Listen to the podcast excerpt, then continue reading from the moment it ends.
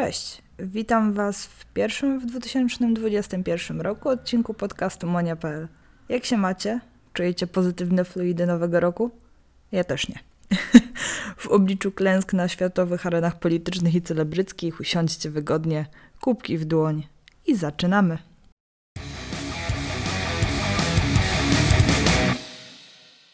W dzisiejszym odcinku generalnie będziecie mieli dwie recenzje e, rzeczy, które ostatnio obejrzałam i troszkę sobie pogadamy. Tak ogólnie. Nie ukrywam, że w ostatnim czasie mam setny ubaw z tego, co się dzieje za oceanem. W sensie, jeśli Kanye będzie się rozstawał z kim tak, jak Trump się rozstaje z Białym Domem, to pod względem dram naprawdę nie będzie nudno w tym roku. Na naszym rodzinnym poletku też w sumie nie możemy narzekać. Wśród e, szczepionkowych czy tam antyszczepionkowych awantur dostaliśmy, chociaż nie prosiliśmy, swojego polskiego Kanie. Mm, wiadomo, że jaki kraj takie możliwości, więc Tomasz Karolak ogłosił się reinkarnacją tylko Jana Chrzciciela, no bo kto Boga temu zabroni. Ale mieliśmy już swoich bekamów, no to teraz mamy swojego Kanye Westa. Ale jak już jesteśmy przy naszym rodzinnym, celebryckim świadku, polskim Hollywoodzie. Każdy, kto mnie trochę zna, wie, jakie mam podejście do y, medialnych wypowiedzi Nargala.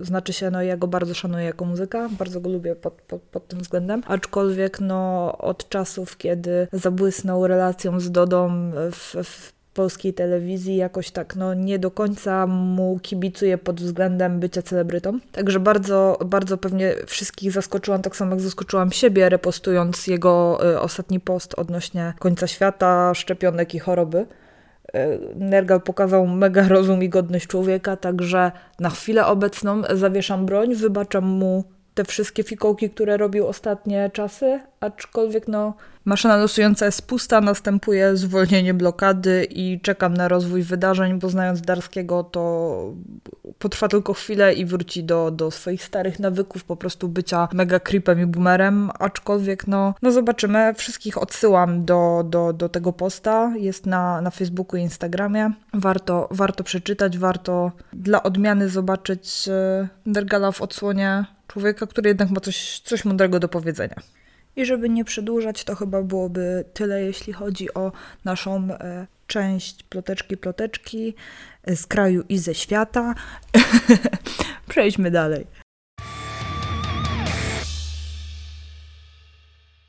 Piszecie do mnie w listach: Moniu, jak to jest mieć 30 lat? Otóż spieszę z odpowiedzią. Zajebiście. znaczy, nie widzę większej różnicy niż gdy miałam rok mniej. Mm, mam większy luz niż miałam wczoraj i mniejszy niż pewnie będę miała jutro, ale generalnie moja pewność siebie nigdy nie była na tak wysokim poziomie. I to jest ten moment, kiedy po prostu wychodzisz z domu w dresie i jest ci z tym absolutnie wszystko jedno. Mam przemożne poczucie, że nikomu nie muszę już nic udowadniać i jest to bardzo fajne uczucie, polecam każdemu. I nie wiem, czy do tego każdy dojrzewa tak samo długo jak ja, czy ktoś krócej, czy dłużej. W każdym razie jestem w tym punkcie życia, w którym jestem naprawdę zadowolona i jak na początek roku jest to z mojej strony super podejście i sobie sama kibicuję. Także mam nadzieję, że będę robiła podsumowanie tego roku za te 12 miesięcy w tak samo dobrym nastroju. Także naprawdę polecam wszystkim mieć wszystko gdzieś. Naprawdę przestańcie się wszystkim przejmować i naprawdę będzie dużo lepiej. Tak sobie ostatnio też myślałam, że zaobserwowałam pewną tendencję wśród dorosłych ludzi, że obojętnie czego nie napiszesz, czego nie powiesz w internecie, czy, czy ogólnie na, na forum jakimś, to każdy jakby spieszy, żeby powiedzieć ci, co ma na ten temat do powiedzenia i, i, i jakby skorygować to, czy myślisz poprawnie, czy niepoprawnie. I to jest y, mega męczące w sensie właśnie tutaj w tej kwestii, co mówiłam, że mam poczucie, że nie muszę nikomu nic udowadniać. E, serio, jak ktoś nie prosi o dyskusję czy o waszą opinię i chęć naprawiania tego, co myśli, to tego nie róbcie, bo naprawdę jak wchodzę do neta, to jestem przerażona tym, jak bardzo wszyscy mają potrzebę przekonywania dookoła e, innych ludzi o swoich racjach i o tym, że to, co oni myślą, jest jakby jedyną słuszną drogą. Rozumiem, że y, sytuacja, jaka teraz y, panuje na świecie, y, sprawia, że każdy chce przekonywać innych, że nie wiem, ja mam rację, bo jestem za szczepieniami, czy ja mam rację, bo nie jestem za szczepieniami, ja mam rację, bo uważam, że pandemia to jest rozmuchany problem lub nie jest rozmuchany problem. No, jakby okej, okay, każdy ma prawo do własnego zdania, ale przestańmy się wszyscy nawzajem na siłę przekonywać i w ogóle toczyć boje o, o, o to wszystko, bo jakby to donikąd nie prowadzi i jakby, no, sami tworzymy wokół siebie mury i to też nie chodzi tylko o tematykę e, około końcoświatową, ale na jakimkolwiek forum, nie wiem, e, matki, które są zakarmieniem piersią, nie są zakarmieniem piersią, o chorobach typu, nie wiem, leczenie alternatywne, leczenie standardowe, po prostu no na każdym możliwym, nawet nie wiem, na forach o, o, o muzyce, o, o, o celebrytach, po prostu każdy ma silną potrzebę mówienia innym, ej, ale to ja mam rację,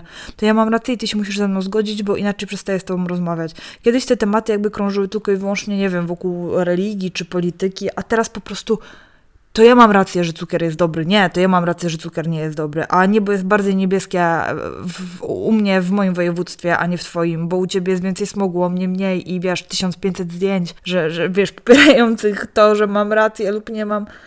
Boże, ludzie, czemu my się zrobiliśmy tacy męczący zeszłego roku? Jak to się, jak to się zadziało? W sensie, albo ja zaczęłam bardziej na to zwracać uwagę i, i nie wiem, ja się od tego odcinam i to też oczywiście spotyka się z, z tym, że ja nie dyskutuję i po prostu odcinam się, bo nie chcę komuś przyznać, że ma rację lub tej racji nie ma. Ja po prostu się od tego odcinam, bo jestem tym zmęczona i wszystkim radzę naprawdę, jeżeli ktoś was nie prosi o dyskusję, czy o Waszą opinię na jakiś temat, zwłaszcza jeżeli ktoś coś repostuje i, i chcecie koniecznie mu powiedzieć, że nie ma racji. Jeżeli Was nie pytał, to po prostu zostawcie to dla siebie, bo myślę, że, że nie każdy o tym mówi, ale każdy jest zmęczony. Także szanujmy się nawzajem i też szanujmy swoje jakieś tam zdrowie i spokój psychiczny, bo toczenie bojów o wszystko naprawdę w pewnym momencie nas wszystkich tak wypali, że nie będziemy ze sobą rozmawiać.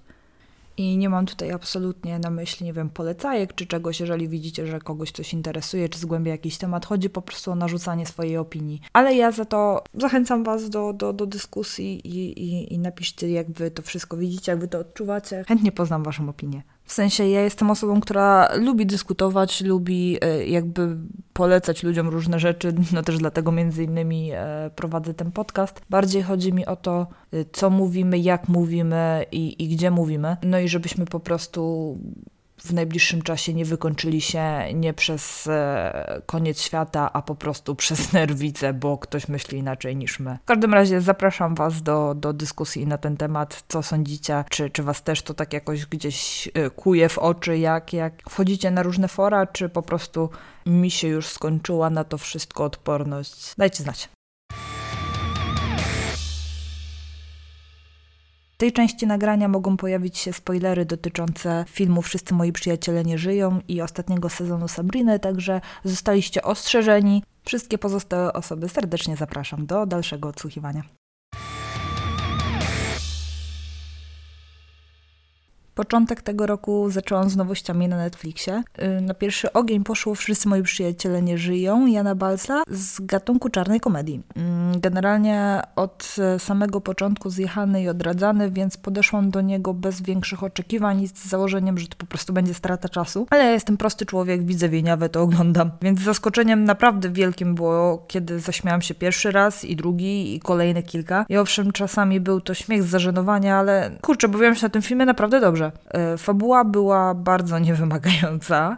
I to jest naprawdę eufemizm. Grupa dzieciaków bawi się na imprezie bodajże sylwestrowej i serią niefortunnych zdarzeń mi się umiera. Poziom żartów w stylu Tucker i Dale kontra zło, nie wiem czy kojarzycie ten film, ogólnie go bardzo polecam. Yy, nie jest to jakieś tam dobre i ambitne kino, ale nie wydaje mi się, że w ogóle z założenia to miało być jakieś super dobre i ambitne kino. Yy, dostaliśmy czarną komedię o nastolatkach i relacjach międzypokoleniowych w dość amerykańskim stylu. Trochę jakby Tarantino był Polakiem i postanowił nakręcić swoją wizję American Pie i serio wkurza mnie, jak, jak ktoś rozkłada tego typu polskie produkcje na atomy, co jest realistyczne, a co nie, a co wyszło sztucznie, a to, a tamto, a jak e, taki sam gniot wychodzi za granicą, to wszyscy pieją z zachwytu, bo naprawdę komedii typu właśnie American Pie, Eurotrip jest, jest na pęczki i jakby ten trend aż do dnia dzisiejszego funkcjonuje za granicą, bo no nie oszukujmy się, rok rocznie dostajemy takich e, komedii o nastolatkach na pęczki, co nie jest złe, bo ja na przykład lubię tego typu filmy, ale chodzi mi bardziej o wydźwięk e, e, i jak reagują na to ludzie u nas, że to, co jest nagrane za granicą jest super, a jeżeli ktoś w Polsce nakręci tego typu filmy, to jest wielkie halo. Ta sama tendencja zresztą była z W lesie dziś nie zaśnie nikt, który moim zdaniem był bardzo fajnym filmem i po prostu porównywanie tego do amerykańskich slasherów było kiepskie, bo no, polski rynek jest inny, mamy inne realia i sam fakt, że w końcu coś się rusza, na masową skalę są kręcone tego typu filmy, nie tylko przez Patryka Wegę, który po prostu wylewa na nas to szambo 500 razy w ciągu roku. Jest, jest moim zdaniem spoko, no i ogólnie jako fanka trylogii Piotrek XIII, którą też bardzo polecam, jest to film niszowy, ale można go znaleźć w internecie na, na różnych portalach streamingowych.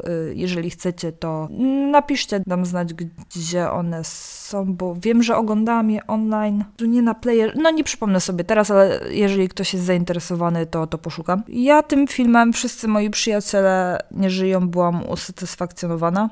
Zdaję sobie sprawę z tych wszystkich luk w fabule i całej masy niedorzeczności, jakie się tam wydarzyły, ale ja się naprawdę na tym filmie bawiłam świetnie i jeżeli ktoś lubi głupie komedie, które po prostu nie wymagają od nas nic więcej poza siedzeniem i, i podśmiechiwaniem się przed telewizorem, to naprawdę polecam ten film. Jak na odmurzenie, dla mnie rewelacja. Ostatnim podcaście mówiłam, że mimo wielkiego rozczarowania trzecim sezonem Sabriny, który był jak nowa Mirinda z kolą, no można, ale po co, no to i tak zobaczę finałowy czwarty sezon. No i zobaczyłam. I chciałabym tu pozdrowić Adę, która dzielnie ze mną przez to przebrnęła.